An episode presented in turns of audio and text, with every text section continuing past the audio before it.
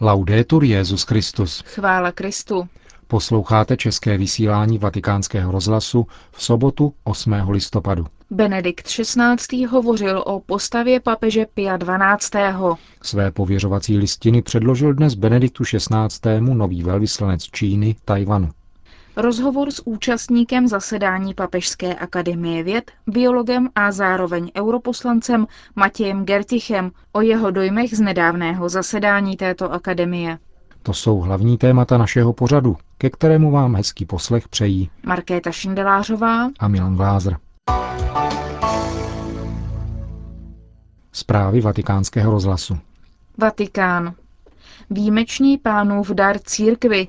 Těmito slovy označil Benedikt XVI. postavu papeže Pia XII.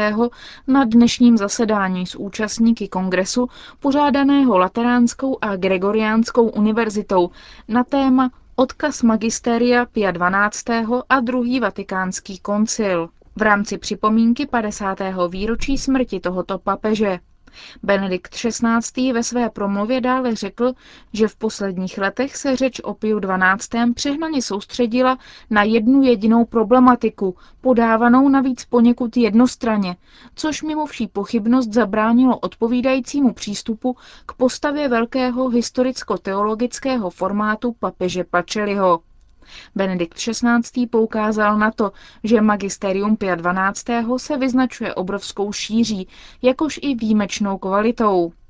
Více než 40 encyklik, bezpočet promluv, dokumentů, homílí a rozhlasových poselství, v nich se během 20 let svého pontifikátu zabýval nejrůznějšími tématy. Z encyklik jmenoval Benedikt XVI. Mysticí Corporis, o pravé a niterné povaze církve a Miranda Prorsus o velké důležitosti moderních sdělovacích prostředků. Slavnými se pak staly promluvy Pia XII. o sociálních otázkách, o nezbytnosti budovat společnost založenou na spravedlnosti, aby svět mohl žít v míru. Benedikt XVI. dále připomněl dogma o nanebevzetí, kterým chtěl papež Pačeli podtrhnout eschatologickou dimenzi našeho života a kromě toho poukázat na důstojnost ženy. Pius XII. psal každou svou promluvu s maximální pečlivostí. Každou větu a každé slovo důkladně zvážil, nežli je pronesl a byl proti improvizacím. Svou přirozeností a povahou byl Pius XII. uměřeným a realistickým člověkem, jemuž byl cizí falešný optimismus, ale zároveň byl imunní před nebezpečím onoho pesimismu, který věřícímu nepřísluší. Ošklivil si sterilní polemiky a byl hluboce nedůvěřivý k projevům fanatismu a sentimentalismu. Byl člověkem neobyčejné inteligence s železnou pamětí, důvěrnou znalostí cizích jazyků a obrovskou vnímavostí. Citlivý diplomat, vynikající právník a skvělý teolog se však vyznačoval především pevnou vůlí, bezvýhradně se darovat Bohu bez ohledu na své chatrné zdraví. Pravá pohnutka jeho jednání se rodila z lásky k Pánu Ježíši Kristu a z lásky k církvi a lidstvu. Byl totiž především knězem, žijícím v trvalém a niterném spojení s Bohem. Knězem, který nacházel sílu ke své nezměrné činnosti v dlouhých modlitbách před nejsvětější svátostí, v tiché rozmluvě se svým stvořitelem a vykupitelem. Tady mělo svůj původ a podnět jeho magistérium, stejně tak jako veškeré jeho konání.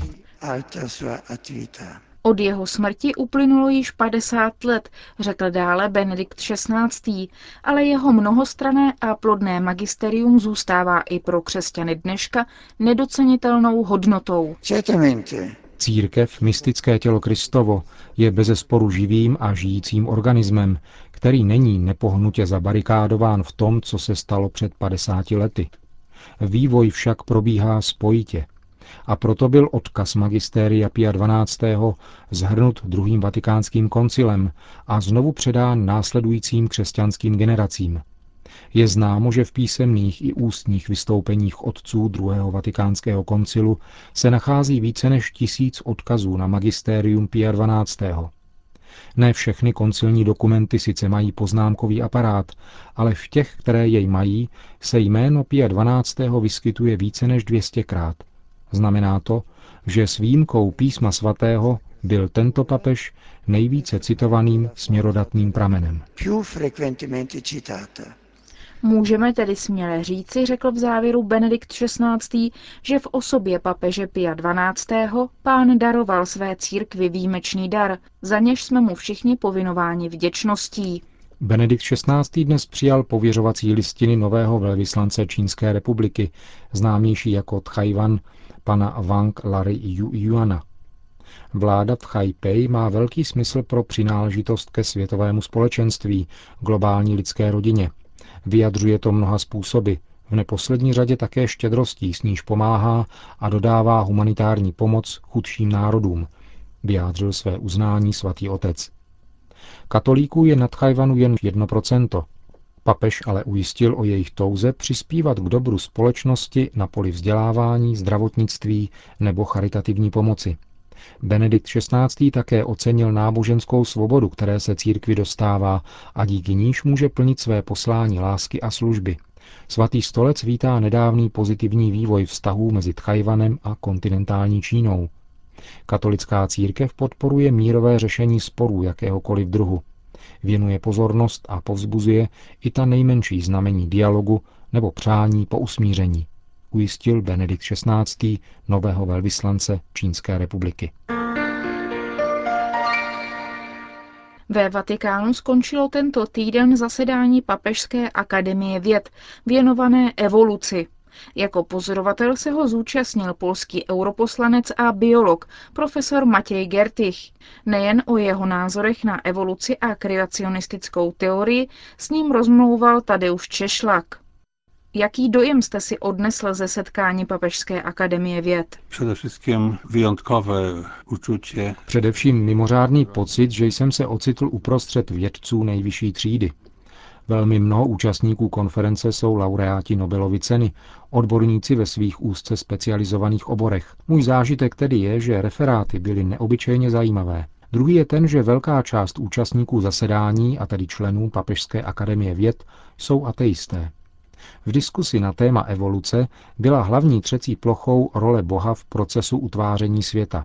Bylo možné rozpoznat dvě strany, které ve svých referátech navzájem polemizovaly. Na jedné byli ateisté, kteří usilují o pojetí vzniku světa jako přírodního procesu podléhajícímu vědeckému poznání, a na druhé rovněž vědci a prvotřídní odborníci, kteří tvrdí, že pán Bůh s tím vším měl co dočinění. Obě strany nicméně akceptovaly teorii evoluce, to znamená evoluční paradigma, bylo základem všech příspěvků. Otázka stála tak, zda šlo o výlučně přírodní proces, anebo o proces, na který dohlíží pán Bůh. To bylo hlavní téma sporu. Já sám vystupuji ve vědeckém světě jako kritik evoluční teorie, a to kritik z vědecké pozice. Jako věřícímu katolíkovi mi nikdy teorie evoluce nevadila. Z náboženského hlediska jsem v ní neviděl rozpor. Teprve v okamžiku, kdy jsem se zaangažoval v analýze vědecké dokumentace této teorie, jsem přešel na stranu oponentů z přísně vědeckých důvodů. To mi na této konferenci chybělo. Nebyl na ní ani jeden účastník, který by z vědecké pozice evoluční teorii kritizoval. Kritikoval teorii evoluce jako takovou. Tato kritika zazněla už nikoli na fóru Papežské akademie věd, ale na Římské státní univerzitě La Sapienza, kde proběhla konference na toto téma. Dnes vlastně včera byla konference. 3. listopadu proběhla na La Sapienza konference věnovaná právě vědecké kritice evoluční teorie. Obě zasedání se pojí s takzvaným Darwinovským rokem. Rozdíl mezi nimi byl ale ohromný. Konference na Univerzitě La Sapienza představila vědecké důvody a výsledky bádání, které jsou v rozporu s evoluční teorií. Jedním ze zajímavých referátů bylo vystoupení francouzského inženýra Guy Bertola, který se zabývá sedimentologií, což je odvětví geologie, které neskoumá v terénu, ale je experimentální vědou, která v laboratoři pozoruje, jak vznikají vrstvy, jak se chovají a usazují vrstvy nesené vodou. Bertol staví tezi, že vznik vrstev neprobíhá tak, že z nebe stále něco padá a materiálu stále přibývá, ale že první je eroze, pak transport a nakonec usazování. Během transportu dochází k třídění, jehož výsledkem je následné uložení vrstev. K těmto procesům dochází současně. Příkladem tohoto jevu je běžná zkušenost.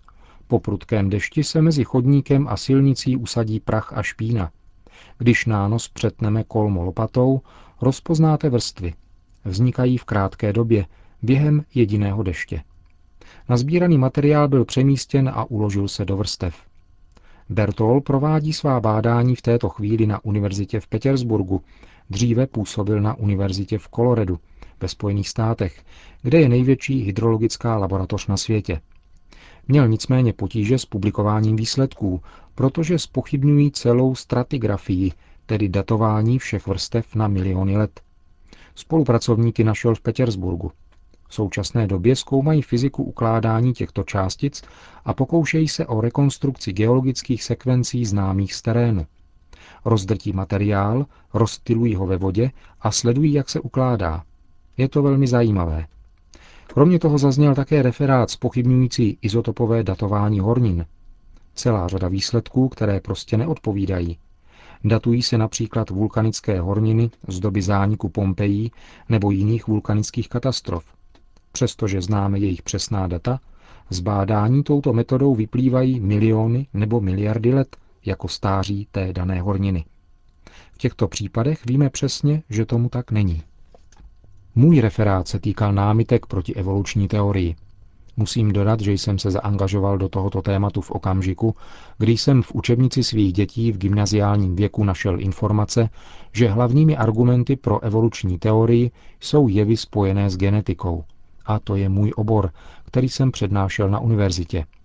Vím proto, že tato vědecká oblast nepřináší důvody pro evoluci. Já jsem se učil evoluci na bázi paleontologie. Tak také byla představována ve školních učebnicích. Paleontologie není můj obor, a když to tedy tvrdí, je to tak. Ale v současných školních učebnicích se říká, že vývoj ras je příkladem malého kroku v evoluci a že je to jakýsi druh mikroevoluce, která je součástí makroevoluce. Ve svém referátu jsem tedy prezentoval nepravdivost této teze, zejména na základě poznání, jaké máme na téma vzniku ras, ať už v přírodním prostředí nebo při šlechtění rostlin a zvířat. Vznik ras je totiž redukcí existující genetické proměnlivosti do té její části, která je pro určitou rasu charakteristická. To jde o proces probíhající v opačném směru než evoluce. Wobec tego jest to proces w odwrotnym kierunku niż ewolucja. Různorodost se tedy postupně snižuje? Zmniejszanie, a do ewolucji potrzeba wzrostu informacji. Ano, protože k evoluci je potřeba nárůstu informací. Bez toho nemůže docházet k pokroku, o kterém evoluce mluví. Ale abych se vrátil k zasedání Papežské akademie věd, je třeba přiznat, že mnoho referátů se týkalo jevu, jakým je tvoření ras. Mimo jiné zazněl velmi zajímavý referát o lidských populacích v izolovaných prostředích, jako je například Baskicko, Fajerské ostrovy nebo Korzika. Při srovnávání těchto populací se ukazuje, že jsou geneticky zatížené. Značně se od sebe různí a mají velice omezenou proměnlivost. Kromě toho tyto populace žijící po mnoho generací ve víceméně uzavřeném kruhu s nevelkým přílivem genetické proměnlivosti vytvářejí určitou charakteristiku, kterou charakterizujeme jako rasová diferenciace. To bylo prezentováno jako příklad evoluce v akci. Já jsem si nemohl vzít hlas, byl jsem pouze pozorovatel, ale až jsem se dusil, jak se mi chtělo protestovat. To, co popisovali, je projevem redukce proměnlivosti a nikoliv jejího růstu. K evoluci je potřeba nárůstu informací. Podobných příspěvků bylo víc. Axiom evoluce byl přijímán hned na začátku, pak se prezentovaly výsledky bádání. Nutno říci, že na nejvyšší úrovni. Kdyby bylo ale východisko jiné, ukázalo by se, že evoluce není vůbec k výkladu těchto jevů nutná, jenže o tom se tam nemluvilo. Evoluce byla přijata jako fakt. Spor se týkal otázky, zda s tím má pán Bůh něco společného nebo ne. Natomiast spór był o to, czy Pan Bóg ma z tym coś wspólnego, czy nie. Říká účastník zasedání Papežské akademie věd profesor Matěj Gertich. Končíme české vysílání vatikánského rozhlasu. Chvála Kristu. Laudetur Jezus Christus.